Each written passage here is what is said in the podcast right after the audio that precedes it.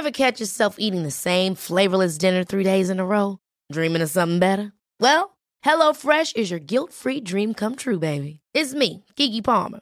Let's wake up those taste buds with hot, juicy pecan crusted chicken or garlic butter shrimp scampi. Mm. Hello Fresh. Stop dreaming of all the delicious possibilities and dig in at HelloFresh.com. Let's get this dinner party started. There's never been a faster or easier way to start your weight loss journey than with PlushCare. PlushCare accepts most insurance plans and gives you online access to board-certified physicians who can prescribe FDA-approved weight loss medications like Wegovy and Zepbound for those who qualify.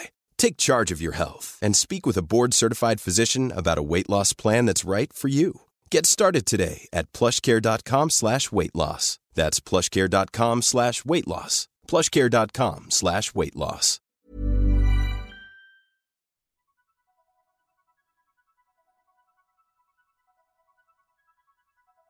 Hello, everyone, and welcome to Stronger Minds with me, Kimberly Wilson. I'm a chartered practitioner psychologist with a master's degree in nutrition, so I talk about psychology, mental health, food, and everything in between. This month in my newsletter, I've been talking about the psychology of love and relationships and shared some data on a new phenomenon affecting Gen Z that I'd like to expand on here in this short episode. So we start with the broad global story, which is that marriage is in decline.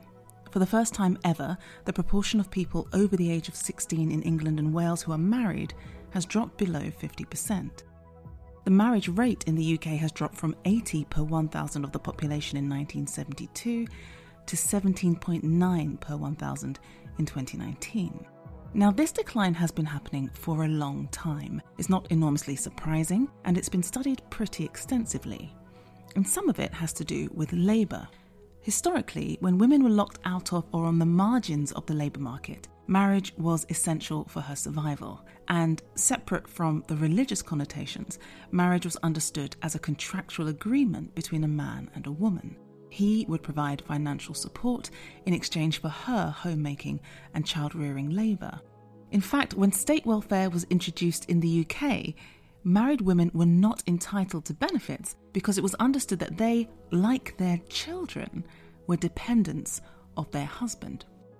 Another big social change contributing to the decline in marriage was the introduction of the contraceptive pill. Women who have access to contraception are more likely to attend and graduate from university. And as more educated women entered the workforce and earned their own money, marriage was less important for their financial survival. The decline in religious belief also plays its part. For us in the UK, belief in God has been in steady decline since the 1980s and now sits among the lowest in the world. For the faithful, marriage is the union of two people under God. But when you take God out of the conversation, there's less incentive to wed. And of course, finance plays a part. The average cost of a wedding has risen from £17,300 in 2021 to £20,700 just two years later. As living and housing costs rise, many couples are choosing to put their money into other priorities. So, all of these things, and I am sure many others, have been ticking over in the background for a long time. But social researchers have noticed a new and for them alarming trend, which they link to declining marriage and birth rates as well. And this is the global ideological divide between Gen Z men and women.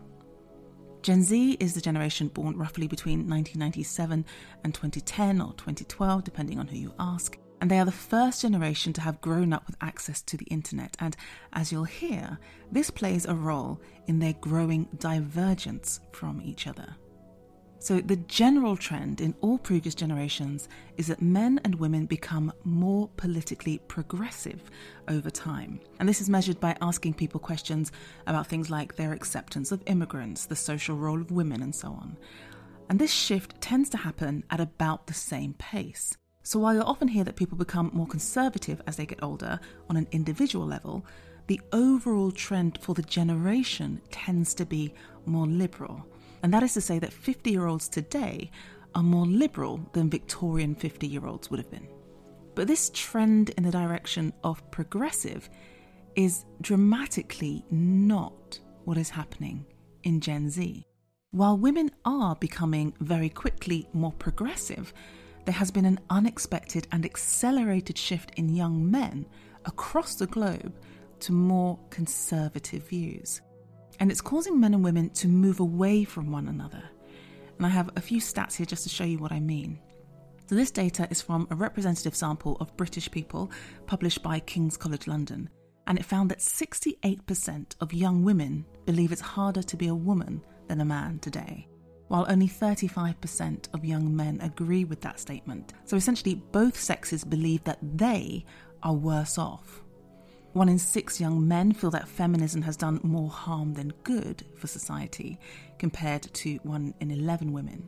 And 47% of young women believe that the term toxic masculinity is a helpful one, compared to 29% of young men. So the question is how did this happen? Ever catch yourself eating the same flavorless dinner three days in a row? Dreaming of something better? Well, HelloFresh is your guilt free dream come true, baby. It's me, Keke Palmer. Let's wake up those taste buds with hot, juicy pecan crusted chicken or garlic butter shrimp scampi. Mm. Hello Fresh. Stop dreaming of all the delicious possibilities and dig in at HelloFresh.com. Let's get this dinner party started. Hey, it's Ryan Reynolds, and I'm here with Keith, co star of my upcoming film, If, only in theaters, May 17th. Do you want to tell people the big news?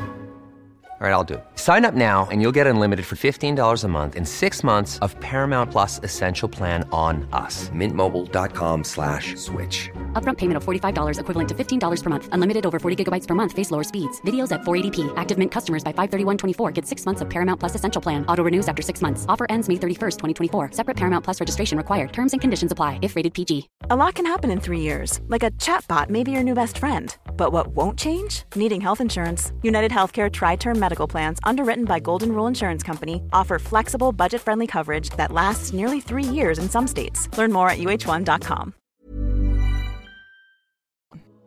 And some observers have suggested that hashtag MeToo was a pivotal moment in this social divergence.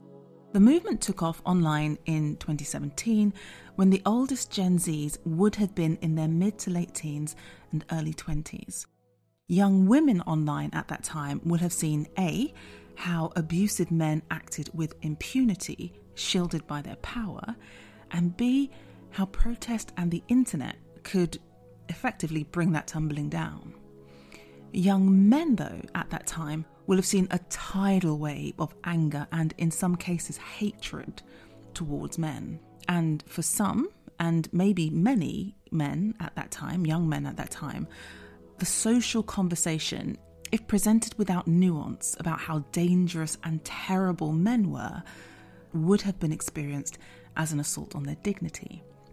And this is the part, because into this pain point, stepped a handful of male commentators and influencers who not only rejected this idea about uh, kind of male dangerousness, but inverted it, stating instead that women and feminism in particular were the problem.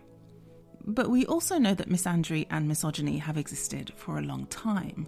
So, why should it have precipitated this unprecedented ideological divergence that we're seeing in Gen Z? Well, I mentioned earlier that there was something about Gen Z being digital natives that played a role here. And one observation is that young men and women now exist in separate social spaces.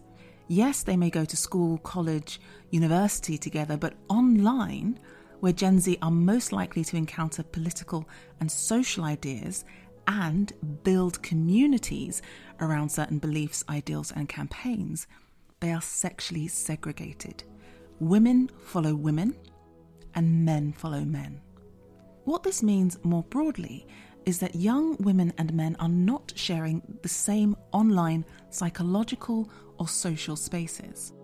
And in these siloed arenas, whether they are accounts, forums, membership programs, they are talking about each other, but not to each other. Essentially, they organize and socialize in environments in which someone can say, all men are assholes, or all women are shallow gold diggers without being challenged. And these, as we know from other data about the development of prejudice, are the perfect conditions for stereotype formation and the reinforcing of in group bias. And this is what seems to be happening. Alongside this is evidence of an inability or unwillingness to even engage with minds that differ from their own. For example, in an American survey of 18 to 34 year olds, 54% of women said that they would consider it a red flag for a partner to identify as conservative. Now, this could be a problem for a few reasons. One is that, as mentioned, an increasing number of men do identify as conservative now. So, just on a statistical basis, you'd be limiting your options. And the second is that, and you'll know this if you've been following this month's post on Instagram, political affiliation is not a predictor of either real world attraction or, importantly, relationship quality. But more importantly, for me as a psychologist, is the fact that there will always be minds that differ from your own. Even people who vote for the same party as you will place different value on certain subjects. And it's engaging with differing ideas and opinions that helps us to improve the quality of our own beliefs and helps to build empathy and understanding. And it's my both personal and professional opinion that if you can't tolerate to be around different minds, to hear opposing opinions, you risk feeling constantly persecuted or at war. That same survey also revealed that 55%, so more than the conservative red flag, 55% of young women said it would be a red flag for them if their partner listened to Joe Rogan's podcast. So, Joe Rogan could literally be ruining the love lives of millions of people. Or rather, to be fair to Joe, uh, it's this kind of narrow method of categorizing and dismissing whole complex humans based on one fairly, if not innocuous, then ambiguous feature of their behavior. That could be what's ruining love lives. The broader concern is that there is a growing and accelerating distrust breeding between the men and women of Gen Z. And beyond what this might mean for marriage and birth rates, this kind of hostility, if left unchecked, could become a real problem for social cohesion and addressing the real issues facing this generation. Because in reality, the whole of Gen Z has been screwed over. Wages are stagnant, as is social mobility, there is growing wealth and health inequality, housing is unaffordable, many of them are saddled with huge student debt. Everyone is struggling, but with such divergent political positions, the worry is that they may not be able to come together to create the kind of critical mass required to bring about the change that will improve the conditions for them and subsequent generations. And worse, and I think we've already started to see evidence of this, they could end up blaming each other for the problems facing their generation. So there is something very odd and quite alarming happening with Gen Z I'm not sure at this point that I have any useful suggestions. It's a fairly new observation from social research. I do think we need more brains thinking about these issues and thinking about ways that we reduce the level of separation and kind of denigration of the opposite sex that's happening in, in Gen Z and below. If you have any of your own thoughts, ideas, or suggestions, it would be great to hear them. Head over to the Instagram post for this episode and you can have your say there. And next week, I'm thinking about, I've got some thoughts about regret. So the next podcast could be all about regret, but um, that's all I have for today. Thank you so much for listening. And until next time, take very good care.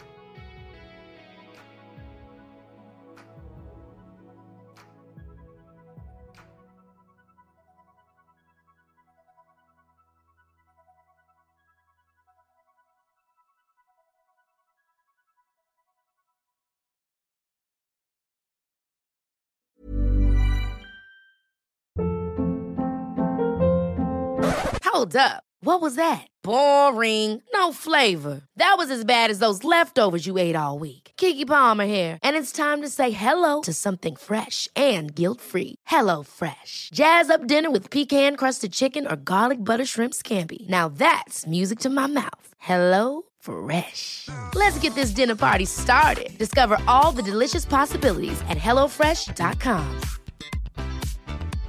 Imagine the softest sheets you've ever felt. Now imagine them getting even softer over time. That's what you'll feel with Boll and Branch's organic cotton sheets. In a recent customer survey, 96% replied that Boll and Branch sheets get softer with every wash. Start getting your best night's sleep in these sheets that get softer and softer for years to come. Try their sheets with a 30-night guarantee. Plus, get 15% off your first order at bollandbranch.com. Code BUTTERY. Exclusions apply. See site for details.